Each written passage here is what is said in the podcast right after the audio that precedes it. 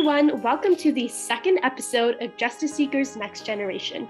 I'm Sanjana. And I'm Amari. Today, we are going to be talking about performative activism.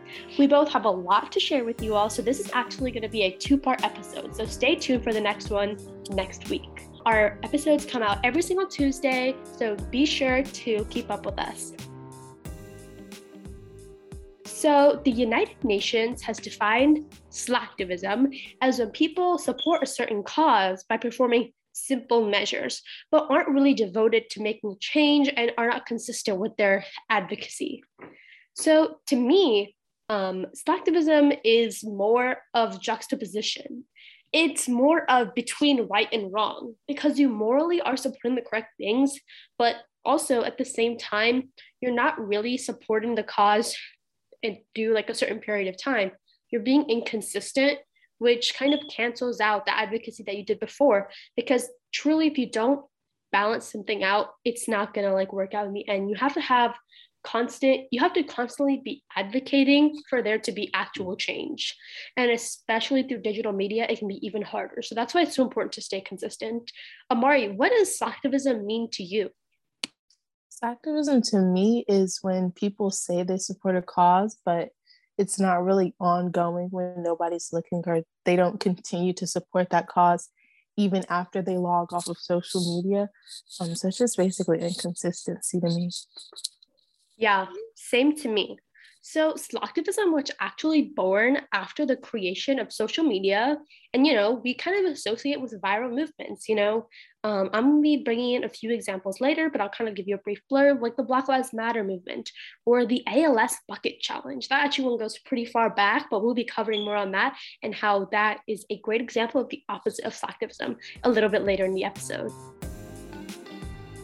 So um, we're going to start off with this example. So a prime example example of slacktivism gone right is the ALS Ice Bucket Challenge.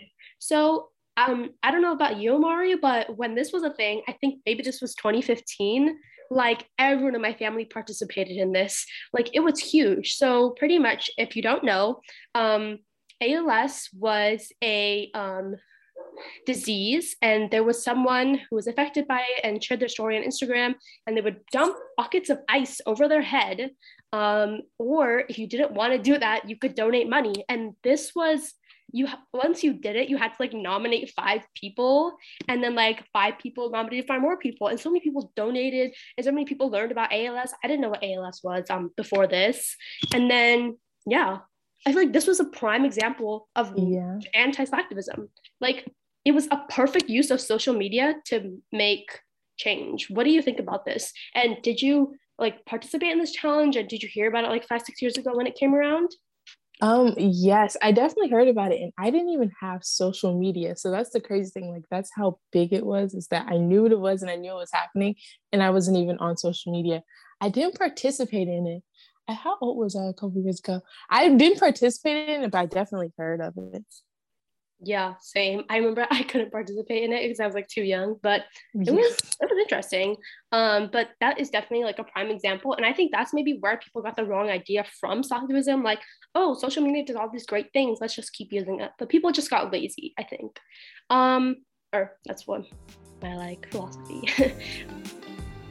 While slacktivism technically, you know, some cases may work out, it's not the way to make change you know, it's so easy to just repost to Instagram infographic or retweet an article to change awareness or, you know, um, example, um, change your profile picture to like the, um, to like Black Lives Matter or something similar. You never actually engage. Like you're never actually um, directly supporting the cause. And I think one big reason for that is false, like false information. And this is not the same thing as fake news. I think it's a lot more different because I think false information, so many people promote correct information, but they are not like supporting these causes. Okay, I'll give you a prime example. Every couple of months, um, I see these posts on Instagram and it says, repost to save the elephants. Every repost is 0.1 or not 0.1, sorry guys, a one cent. I was thinking 0.1 of a dollar. That's just okay. One cent And oh my gosh, those things aren't even those things are scams. Um, if you like read the fine details, they do not donate any money. They're looking for followers. Amari, have you seen these posts? I haven't seen them. I've seen Save the Elephants, but I haven't seen like we donate one cent. But it's kind of sad that it's a scam. I know it is a scam. I saw this other Instagram post saying it was a scam, and I looked into it a little more because I was really curious. Because I mean, so many people um, repost this, and this is a prime example. I said prime example twice. Um, okay, so this is like honestly, like real performative activism. Like this is it you know, you see people, they never advocate for climate change or environmental impacts and what you can do to really be sustainable. You know, we're not asking you to go 100% vegan and sustainable. We're asking you to make somewhat of a change to do a little bit. But instead, you just go out and repost a, repost a post that isn't really doing anything. And you could have easily done the research to figure out isn't doing anything and instead use that time to do something that can make an actual change. So yeah, um, I think that's super important to talk about. If you want to check out how to be more sustainable, there was a Vox 5 article that was published uh, just this week on five ways to be more sustainable. It was great. I read it. Um, I urge you all to check it out. I think we need to talk about more how the pandemic has affected slacktivism. Slacktivism, as it was, and performative activism, they can be compared relatively, um, were such a big thing but then the pandemic hit, and I mean, it just got amplified like through the roof. What do you think about that? Well, I think that like the pandemic, the, okay, this, I have like a 50 50 stance on slacktivism. Like we said, like it doesn't, it may not like donate actual money or anything, but I do think that it informs a lot of people on a lot of issues. And even if just like a couple people see it and they decide to go make a bigger change than you may have decided to. So I think that that's the positive part. But like during the pandemic, you know, we saw like the black screens um, for Black Lives Matter, but like a lot of people took those down like after such a short amount of time. So it was like, even if that was all you did to support Black Lives Matter, like it didn't even have like a lasting impact because you just deleted it a couple days later or whatever. Um, so that like you said, the pandemic definitely did amplify it.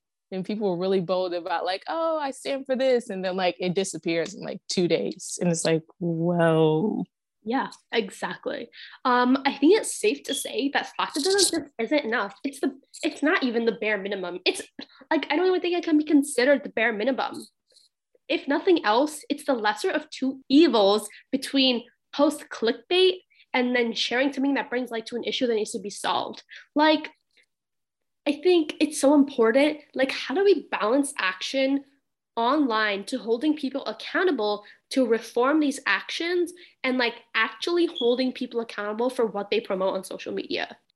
Um, for me, at least, I think holding people accountable is extremely important. You know, the people who are um, posting infographics on how important elections are. Are you providing resources, hotlines, how to register to vote, um, which we talked about a bunch in our last episode. And it's holding people accountable is the only way to make change, especially when people fall into the depths of slacktivism. Um, so I think also we talk about digital activism, like traditional activism versus digital activism. So um, if you don't know, traditional activism can be counted as, you know, um, lobbying or um, in person or virtual, I guess, um, lobbying or going to a march, going to a protest, um, you know, doing some canvassing or phone banking. And then there's digital activism, you know, um, maybe sending out like postcards to Congress or reposting um, informational and credible infographics um, or resources on your social media um, or, you know, writing and publishing online your opinion or important information that can be helpful to people. That's the difference. Um, but what do you, um, Amari, what do you think are some barriers to digital activism? And do you think you've been affected by these limitations like the digital community has offered towards activism in your community? Um, I think some of the barriers are social media gives you the opportunity to not actually follow up on what you're going to say. But also, social media, especially during the pandemic, like you said, there's in person like protests and stuff. I think a lot of people use social media to like educate people on issues because they maybe didn't want to go out and march in big crowds because it was a pandemic a pandemic. So i think that social media has been beneficial but like like i said the barriers are like you don't actually have to follow up on anything. You don't have to donate any money. You don't have to keep your word whatsoever. Um and then like you said the another barrier is this false information. Like it's very easy to spread something that's not true that's actually not happening or that's not helping. Um, and people are quick to repost something but if you're not checking what you post and especially if you have a large following you're just telling a lot of people about something that's false and then that's going to spread and then the false information is just going to get bigger and bigger. Oh and how was i impacted?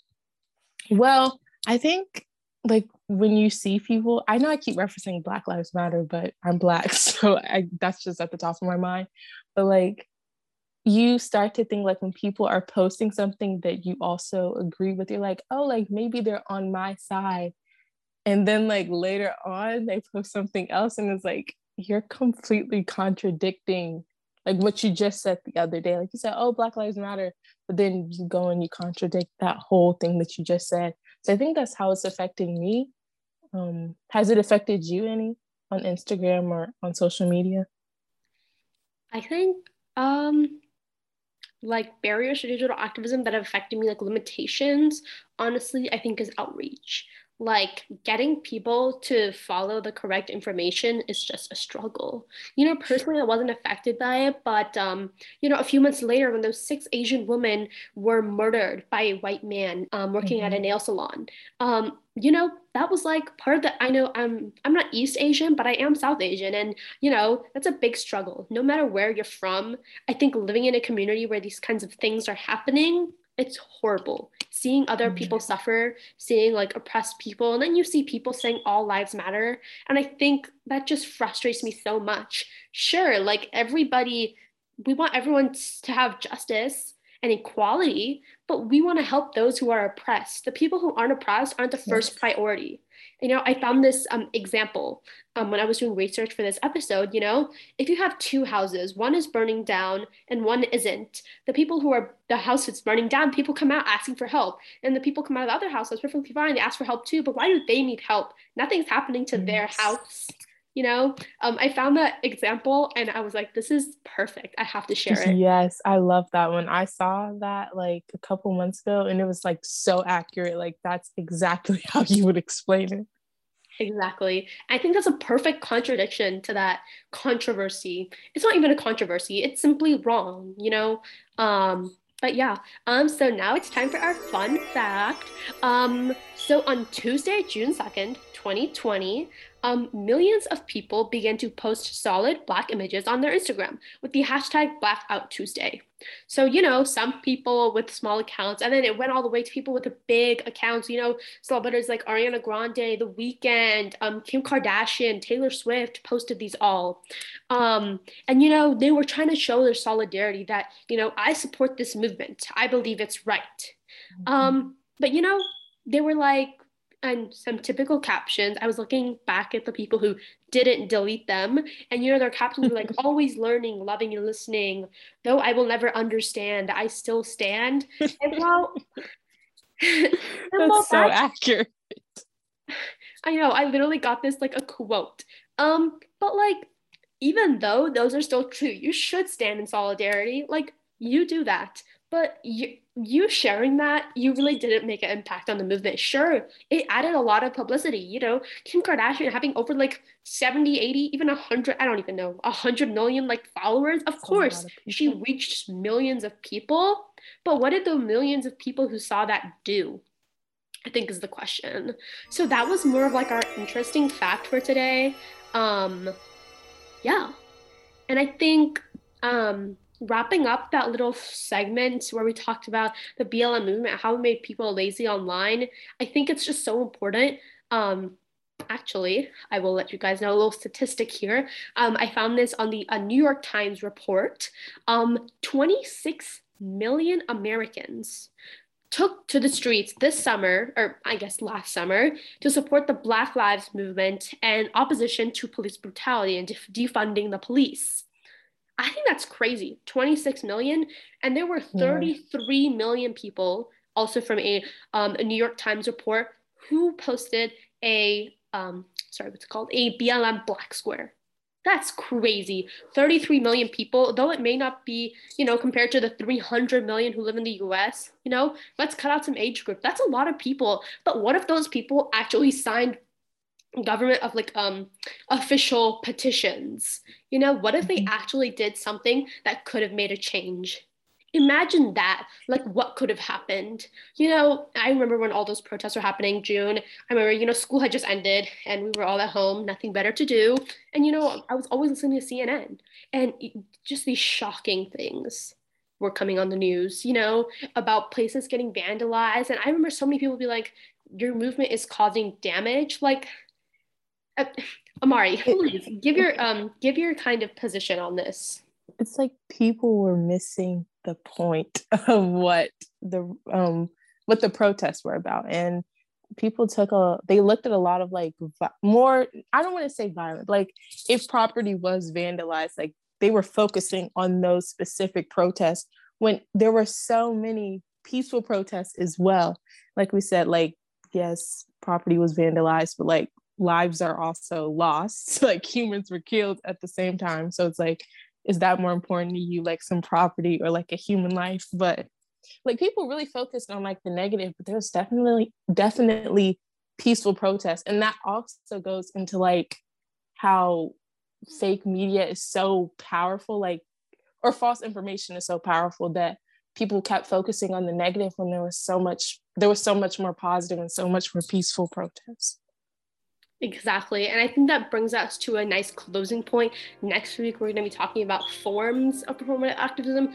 such as collectivism and other viral movements. You know, other forms of performative activism have been shown across many social media platforms with companies, influencers, and, you know, famous celebrities participating. And while some have been, you know, donating money, um, protesting, and kind of offering important resources, many have been going about this situation the wrong way and not doing it right. Um, so that's all we have for today's episode. Make sure you guys tune in for our uh, next episode, episode three. We're gonna kind of talk about this more with you all. Um, but thanks so much for tuning in. Um, we hope to see you all next week.